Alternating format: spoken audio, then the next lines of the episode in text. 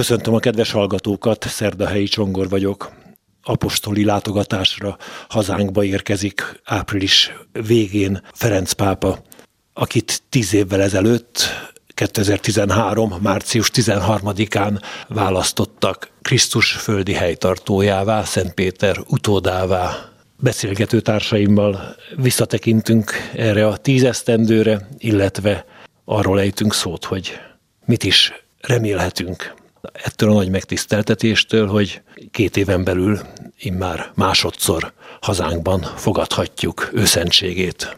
Mária Besnyön beszélgetünk, Virt József atya a beszélgető társam. Éveket töltöttél Itáliában, ott képeztek kapicinussá. Milyen várakozással vagy a pápa látogatás előtt, illetve hogyha ne adj Isten megkérdezni a Szent Atya, hogy miről beszéljek a magyaroknak, mit tanácsolnál neki? Azt gondolom, minnyáján nagy reményekkel, nagy várakozásokkal készülünk a szívünkben a Szent Atyának a látogatására. Emlékszem, amikor az Eukarisztikus Kongresszus alkalmával legutóbb nálunk járt. Én azt gondolom, hogy, hogy az ő jelenléte és az ő beszéde akkor is egy megújulást, felrázást jelentett a mi lelkiismeretünknek. Az ő személye az meglehetősen provokatív, kihívó. Olyan szempontokat hoz elő, amelyek inspirálnak bennünket, gondolkodásra késztetnek bennünket. Gondoljunk át egy-egy témát, a hozzáállásunkat, én azt gondolom, hogy a Szent Atyának a mostani érkezésében is mm, ott lesz a Szent Lélek, aki minket inspirálni fog, és sok olyan mondatot fogunk tőle hallani, amelyeken sokáig elgondolkodhatunk, és amelyek, amelyek új utakat, új irányokat is kijelölhetnek számunkra, és felrázhatják a lelkiismeretünket. Új lendületet adhatnak nekünk, Isten nagyobb szeretetére, és az egymással való, és a, és a különböző társadalmi rétegek közötti kapcsolatra is. Úgy tudom, a Szent Atya így is készül, hogy ezekkel a, a témákkal fog minket meglátogatni és megajándékozni. Bízom benne, hogy ezeknek az ajándékoknak mi nagyon nyitott fogadói leszünk, és valóban a Szentlélek ajándékaként fogjuk majd tudni ezeket a gondolatokat befogadni, átgondolni, és ezek mentén egy picit átgondolni, újra értelmezni a, az életünket. Nagyon szépen köszönöm, és mi újság most? Besnyőn most már több mint egy éve, mikor tértek vissza a kapucinusok, hogy birtokba vegyék újra az ősi fészküket? Még nincs egy éve, hét hónappal ezelőtt érkeztünk vissza Mária Besnyőre. Gyönyörű hónapok voltak ezek itt nekünk. Ezek az első hónapok valóban a megajándékozottságnak az élménye, tapasztalata naponként. A szüzanya a kötényébe fogadott bennünket itt Mária Besnyőn, és ahogy mindenkit kötényébe fogad, aki ide eljön, és tapasztaljuk is az ő közelségét, az ő, az ő segítségét, mind a közösségi szeretes életünkben, mind lelkipásztori munkánkban. És nagyon nagy reményekkel tekintünk előre, ugye a nagyböjtöt ugye elkezdtük, és a húsvét ünnepére készülünk. Nagyon sok lelket gazdagító programmal készül Mária Besnyő ezekben a hetekben. Itt zenei programoktól kezdve teológusnak, Pap Miklós atyának az előadása is itt lesz velünk. Liszt Ferencnek Via Crucisát fogjuk néhány héttel múlva meghallgatni, és épülünk rajta, és nagy, nagy reményekkel és nagy erővel készülünk a, a most már hagyományosnak tekinthető Mária Besnyői passióra, misztériumjátékra. Virágvasárnap hétvégéjén szombaton egy nyilvános főpróba, vasárnap pedig délután négy órától maga a, a misztériumjáték. Itt Mária Besnyőn a Kegyhely helyen fogjuk előadni felnőttek részvételével. Ennek most már, ennek most már hosszú évek hagyománya, és nagyon sokan jönnek, és, és, és nagyon várjuk, hogy idén is megteljen a zarándokudvar, megteljen a kegyhely, és virágvasárnap ezzel a misztériumjátékkal is elő tudjuk magunkat készíteni nagy hét eseményeire és méltó megünneplésére. Húsvét után három héttel jön a Szent Atya, kár, hogy Besnyőre nem jön. Ez alkalommal nem jön, de a Szent Atya, nyilván mi is hallottuk, hogy, hogy tervezte egyébként egy Mária kegyhely meglátogatását Magyarországon.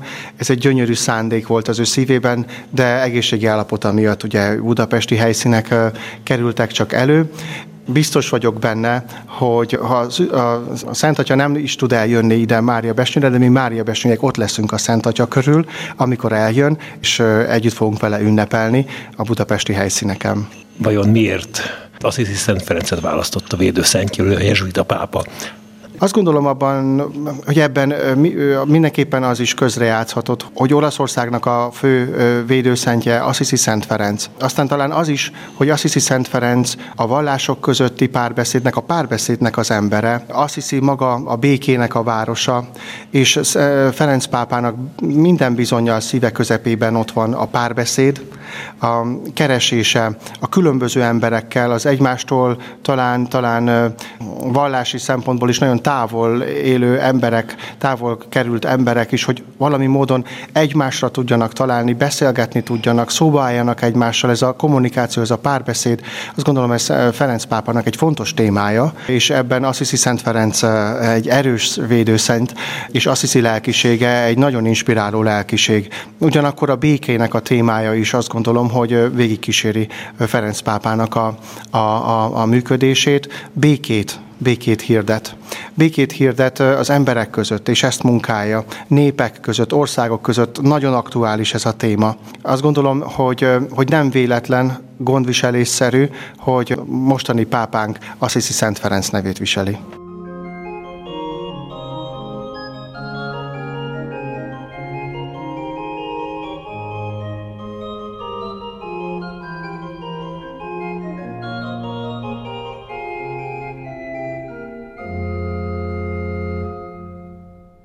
Magyar Bertalan diákónus, Mária Besnyön vagyunk, kapucinus szerzeteseket segíti, a Ferencesekhez egy diákónusnak, neked milyen affinitásod van, hogy kapcsolódsz hozzájuk? Hát nagyon hosszú lenne ezt elmondani, de már a Bérma nevem is Ferenc lett megkeresztelt, felnőttként megkeresztelt és megtért emberként, és aztán szépen közeledtem Ferenc felé, egyre jobban megismertem őt, és végül aztán gondolom az ő közben járására is, itt kötöttem ki Mária Besnyőn egy ősi kapucinus kegyhelyen, ahová most a kapucinusok is visszajöttek. És Hála Istennek visszatértek, igen. És nagy öröm velük együtt szolgálni, és itteni világi rendiként is Ferenchez tartozni. Ferenc pápa most már kevesebb, mint két hónap múlva jön Magyarországra látogat. Milyen tanácsot adná Ferenc pápának, hogyha megkérdezné, hogy miről beszéljen, hogy beszéljen, mit vársz ettől a látogatástól? Hát nem hiszem, hogy neki tanácsot kellene adni. Azt hiszem, hogy eléggé világos az, amit ő, amit ő akar ezen a világon, az egyház fejeként és a Isten népétől, meg a világtól. Kis meglepetéssel és nagy örömmel vettem a hírt, hogy két éven belül másodszor is Magyarországra látogat, és kívánom neki, hogy az ő szándékai teljesüljenek ezen a világon. Úgy legyen. Kollégák voltunk sok éven át, dolgoztál katolikus rádiónak, tulajdonképpen az alapító csapatban voltál benne. Milyen emlék ez a szolgálat, és nem hiányzik-e? Nem múlik el olyan nap, hogy ne emlékeznék azokra, amiket ott átéltem. Nagyon sok barátom azóta is, és ottani munkatársam azóta is a közvetlen baráti körömhöz tartozik. Diákonusként miből áll itt most a szolgálatod a kapucinus kegyhelyen?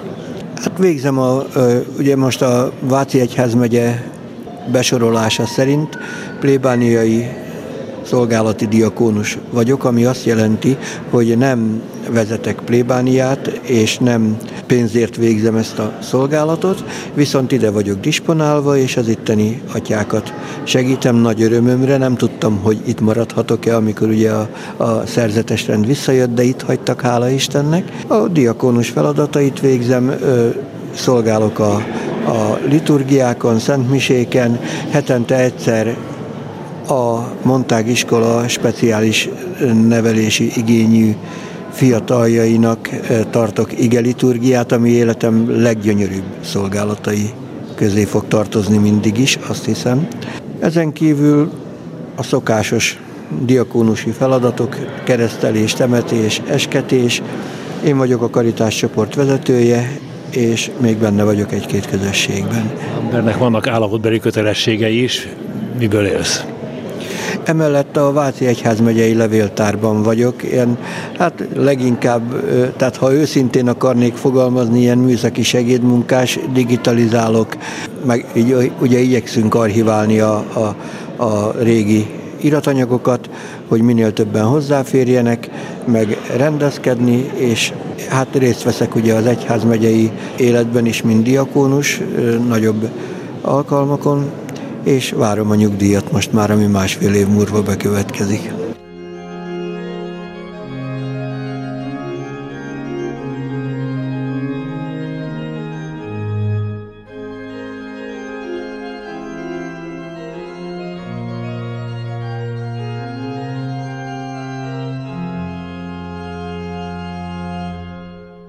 Dobszai Benedek Ferences a beszélgető társam, korábban provinciálisa volt a magyarok nagyasszonya rendtartománynak, és hát benne van ma is a Magyar Egyház és egy kicsit a nemzetközi egyházi élet vérkeringésébe is. Kedves Benedek atya, tíz éve Ferenc pápa ül Szentpéter székében, ez önmagában egy alkalom egy kis összegzésre, másrészt kevesebb, mint két hónapon belül jön Magyarországra a pápa. Egy olyan pápa, aki jezsuita és Szent Ferenc lett a védőszentje szabad akaratából. Hogyan gondolsz vissza erre a tíz évre? Azért tíz év már egy korszak. Milyen ez a tíz év? Mit változtatott a világlátásunkon, a világegyház életén ez a tíz év? Nyilván azt látom, hogy sokat változtatott Ferenc pápának a működése, gondolatai, irányai az egyháznak az életén. Egyfajta nyitogatását kezdte meg olyan területeknek, amelyekben talán esetleg elkényelmesedtünk, vagy, vagy már nagyon azt gondoltuk, hogy lezárt területei az egyház életének. Ilyen szempontból azt lehet mondani, hogy egy profétai alkat, és azt hiszem, hogy ebben hordazza az erősségét is, és a nehézségét is. Nem erős kritikával illetve, de azért mégis azon elgondolkodva, hogy egyik oldalról a profétának mindig az a feladata, hogy nyitogassa a szemét, provokálja a népnek a a gondolkodását, és azt hiszem, hogy erre Ferenc pápa nagyon sokszor is alkalmat adott, és ez kell, ez szükséges. Másik oldalról nyilván sokszor elgondolkodtató, hogy, hogy a profitai alkat-e a, a, a legjobb vezető, mert hogy nyilván utána hát nehéz sokszor összerakni, rendszerbe állítani mindazt a gondolatot, mindazt, amit ő elindít. Azt hiszem, hogy egy ilyesmit itt Ferenc pápánál is elmondhatunk, hogy egyrésztről valóban ez a, a népnek, a egyháznak a provokációja ez részéről megtörténik, és erre, erre sokszor tényleg szükség van. Ez hiteles, olyan pontokat ragad meg, amelyek fontosak, és azt is látjuk, hogy bizonyos szempontból a nehézségek is talán sokszor ebből fakadnak, hogy viszont nem könnyű utána mindazt a valóság rendszerébe beleállítani, amifele ő elindul, amifele ő elindulna maga a pápalátogatás is ebből a szempontból egy érdekes, hogy egy nagyon spontán, hirtelen döntésnek mondhatjuk, még ha tudjuk, hogy volt is előkészítése, de hát alig két hónappal korábban jelentették be, ami egyrésztről tényleg ad egy ilyen kedves spontaneitást és emberközelséget. Másik oldalról például viszont nem nagyon lehet ilyen esetben komolyabb lelkipásztori fölkészülés egy ilyen pápalátogatásra. Tehát talán ebből is egy példából látjuk ezt a kettősséget az ő az ő működésében. Említetted, hogy a proféta jó értelemben provokál, hogy provokálja a népet. Nem inkább a klérust provokálja? Miket kérdőjelez meg? Én úgy érzékelem, hogy elsősorban a papságot próbálja kizökkenteni a megszokott kerékvágásból, nyilván jó szándékkal, de ebből kisebb-nagyobb zavarok támadnak. Én azt gondolom, hogy nyilván, mint hogy az egyháznak a, a papság, a klérus, hát egy megkerülhetetlen, azt mondhatjuk, hogy vezetői közössége, nyilván őket is, de azért, hogyha megnézzük akár csak egy egyszerű hétköznapi prédikációját, amelyet tudjuk, hogy egy reggeli misén elmond, ott is azért a, a népet is tudja akár egy prédikációban provokálni egy-egy gondolattal, kizökkentve a mindennapi kényelmességből, elgondolkodtatva. Tehát én azt gondolom, hogy, hogy valahol azért mindenkit, talán nem véletlen, hogy hogy sokan keresnek is az egyházban, hogy most akkor pontosan ők, ő, ő, nekik mi a dolguk, vagy, vagy, vagy hogyan, hogyan tudnak ebben az egyházban jól jelen lenni. Azt gondolom, hogy ez egy, ez egy következménye mindannak a szolgálatnak, amelyet ő végez. Mi a Ferences és mi a jezsuita szerinted ebben a pápában? Én azt gondolom, hogy, hogy nyilván erről érdemes elgondolkodni, milyen Ferenc kép alapján választotta ezt a nevet a pápa, ugye erről van is olyan személy, aki például ebből dolgozatot írt, vagy, vagy előadásokat tart, tehát ez önmagában érdekes terület lehet. De én azt gondolom, hogy mindenképp a, az egyszerűségre való törekvés, a közvetlenségre való törekvés, a szegények melletti elköteleződés, ezek már olyan alapjai a Ferencességnek, amelyek Ferenc pápa működésében egyértelműen felfedezhetők. Meg az ökumenizmus, nem? Bár az ökumenizmus. Vallásközi párbeszéd. Természetesen, vagy ugyanígy azért el lehet mondani, hogy a Laudato Si enciklika, tehát nagyon sok mindent lehet mondani, ami, ami, ami köthető egyértelműen Ferenchez, Ferencességhez, Ferences gondolathoz. A jezsuita vonal az nyilván azt gondolom, hogy abban a fajta ignáci spiritualitásban fedezhető föl, ahol azért látjuk elemeit annak, hogy, hogy az a, a megkülönböztetés legyen jelen, ami tudjuk, hogy Ignác számára egy nagyon fontos gondolat, vagy Ignác nyomán egy nagyon fontos gondolat. Nyilván azért egy olyan személy, aki nagy tudással érkezett ebbe a hivatalba, ez is inkább jezsuitákra jellemző, de azt gondolom, még nagyon-nagyon sok felfedezhető ilyen apróság lenne, amelyhez valószínűleg a jezsuiták tudnának jobban hozzátenni, hogy ők hol fedezik fel az ignáci lelkiségnek az elemeit, olyan helyeken, ahol az már nem tudatos, hanem rutinszerű. Nagyon érdekes, ahogy beszéltem Koronkai Zoltán jezsuitával hasonló témában a közelmúltban, ő arra is hangsúlyt helyezett, hogy Szent Ignácnak az egyik példaképe vagy az egyik legfőbb példaképe éppen Szent Ferenc volt. Tehát a, a, a mindennapi életben, ahogy az ember felületesen ismeri az egyház történelmet, ha nem is tűz és víznek gondolja a jezsuitákat, meg a ferenceseket, de, de nagyon kétféle útja az istenkeresésnek és a közösség élet megélésének, és kiderül, hogy Szent Ferenc az egyik előképe volt Ignác agyában az Istenhez vezető útnak. Tehát ez nekem újdonság volt, és hát most valahol egymásra talált a kettő. Így van, hát ennek egy külső szimbolikus megjelenése is, hogy igazából az a, az a címer, amit a jezsuita közösség használ, az igazából ugye a Ferences hagyományban született. Az IHS? A, a Ferences obszervancia világából került át hozzájuk, tehát ez is valamiféle képi megjelenítése ennek, a, ennek az összekötetésnek, kapcsolatnak. Tehát a Jézus nevének a fölmutatása, a Jézus monogram fölmutatása, ugye? Így van, így van, így van. Ugye ez egy római kápolnácskában, templomocskában megtalálható szimbólum volt, amit, amit Ferences időszakban került oda, és utána igazából a jezsuiták vitték tovább saját címerükben. És hát ebből lett az Il Gesù, az első jezsuita templom végül is. Pontosan, pontosan. Provokatív kérdés, illetve nem is provokatív, hanem, hanem költői kérdés, hogyha Ferenc pápa írna neked egy e-mailt, hogy jövök Magyarországra, miről szóljak, mit üzenjek, mit mondjak a magyaroknak, akkor mi jutna eszedbe, mit tanácsolnál neki? Hát egyik oldalról ilyenkor mindig az embernek úgy ott van a, nevezük így ezt kísértésnek, hogy, hogy, hogy elsősorban azokról a problémákról vagy nehézségekről szóljon, ami, ami például ebben az országban jelen van. Azt gondolom, hogy azért sokfajta megosztottság, töredezettség van, nem csak Európában, hanem ebben az országban sokféle emberi nyomor, sokféle igazságtalanság, tehát ezeket mind föl lehet sorolni, hogy ezekről mondjon valamit. Én azonban azt gondolom, hogy ennél is fontosabb, hogy a krisztusi tanításból az örök üdvösségre vonatkoztatva mondjon el bármit. Azaz, hogy, hogy én azt gondolom, hogy, hogy egyik oldalról nagyon szükséges, hogy az egyház és annak vezetése nagyon érzékeny legyen a mindennapoknak a problémájára, azoknak a híveknek az élethelyzetére, akik ennek az egyháznak a tagjai, vagy akik, akik reméljük, hogy a tagjaivá válnak. De hogy szerintem az egyháznak is ezt különösen a főpapjainak kell nagyon tudni mindig, hogy soha nem ragadhat le csak a, csak a földiben csak az e, e, e világi dolgoknak a gondjában, hanem hogy valahogy okosan azt kell megtalálni, hogy mindezeket hogy lehet Krisztushoz és, a, és az üdvösség távlatához kapcsolni. Valahogy azt mondanám, amit nekünk Ferenceseknek mondtak egyszer, hogy mit várna tőlünk az egyház, hogy hát nagyon akarja az üdvösségét azoknak, akik, akik, akikhez jön. És ebből a, ebből a távlatból beszéljen. És ezt azért mondom, mert sokszor látom az egyházban, hogy hogy az egyház úgy akar modern lenni, vagy úgy akar nagyon az evilághoz szólni, hogy elfelejti azt, hogy ő leginkább ezt a távlatot tudja az embernek adni. És ez nem azt jelenti, hogy, hogy beszélne az emberek feje fölött, de azt, hogy, hogy valahogy nagyon tegye hét, köznapilag fothatóvá azt a távlatot, hogy azért mégiscsak egy üdvösségre vagyunk meghívva.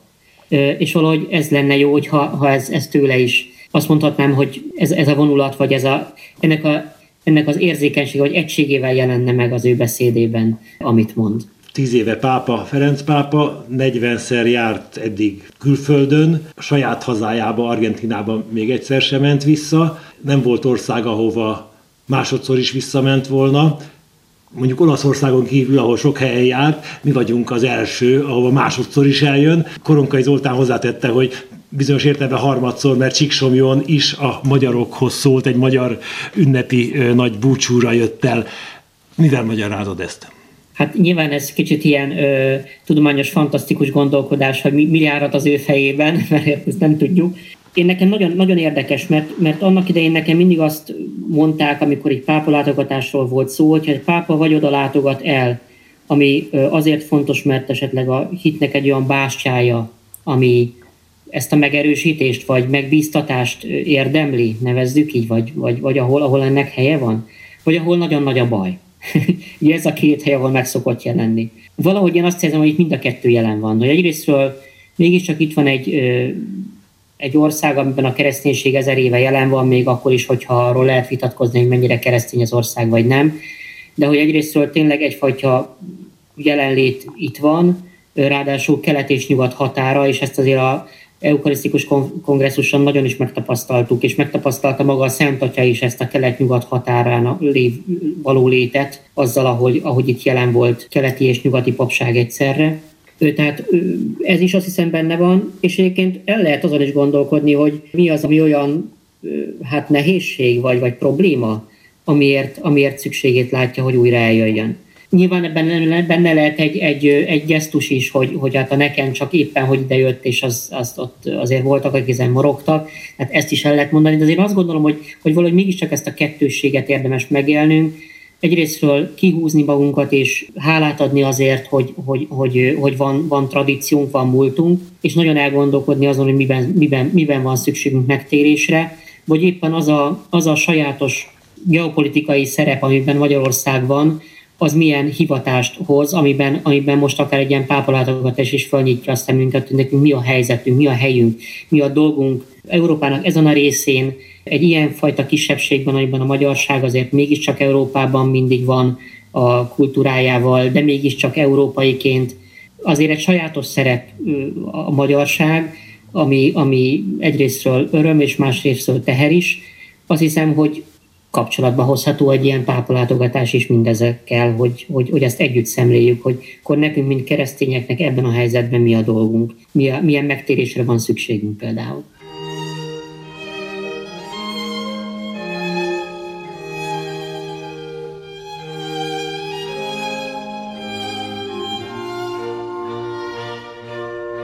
Köszönöm a hallgatók figyelmét, Keceli Zsuzsa zenei szerkesztő nevében is búcsúzik a szerkesztő, Szerdahelyi Csongor.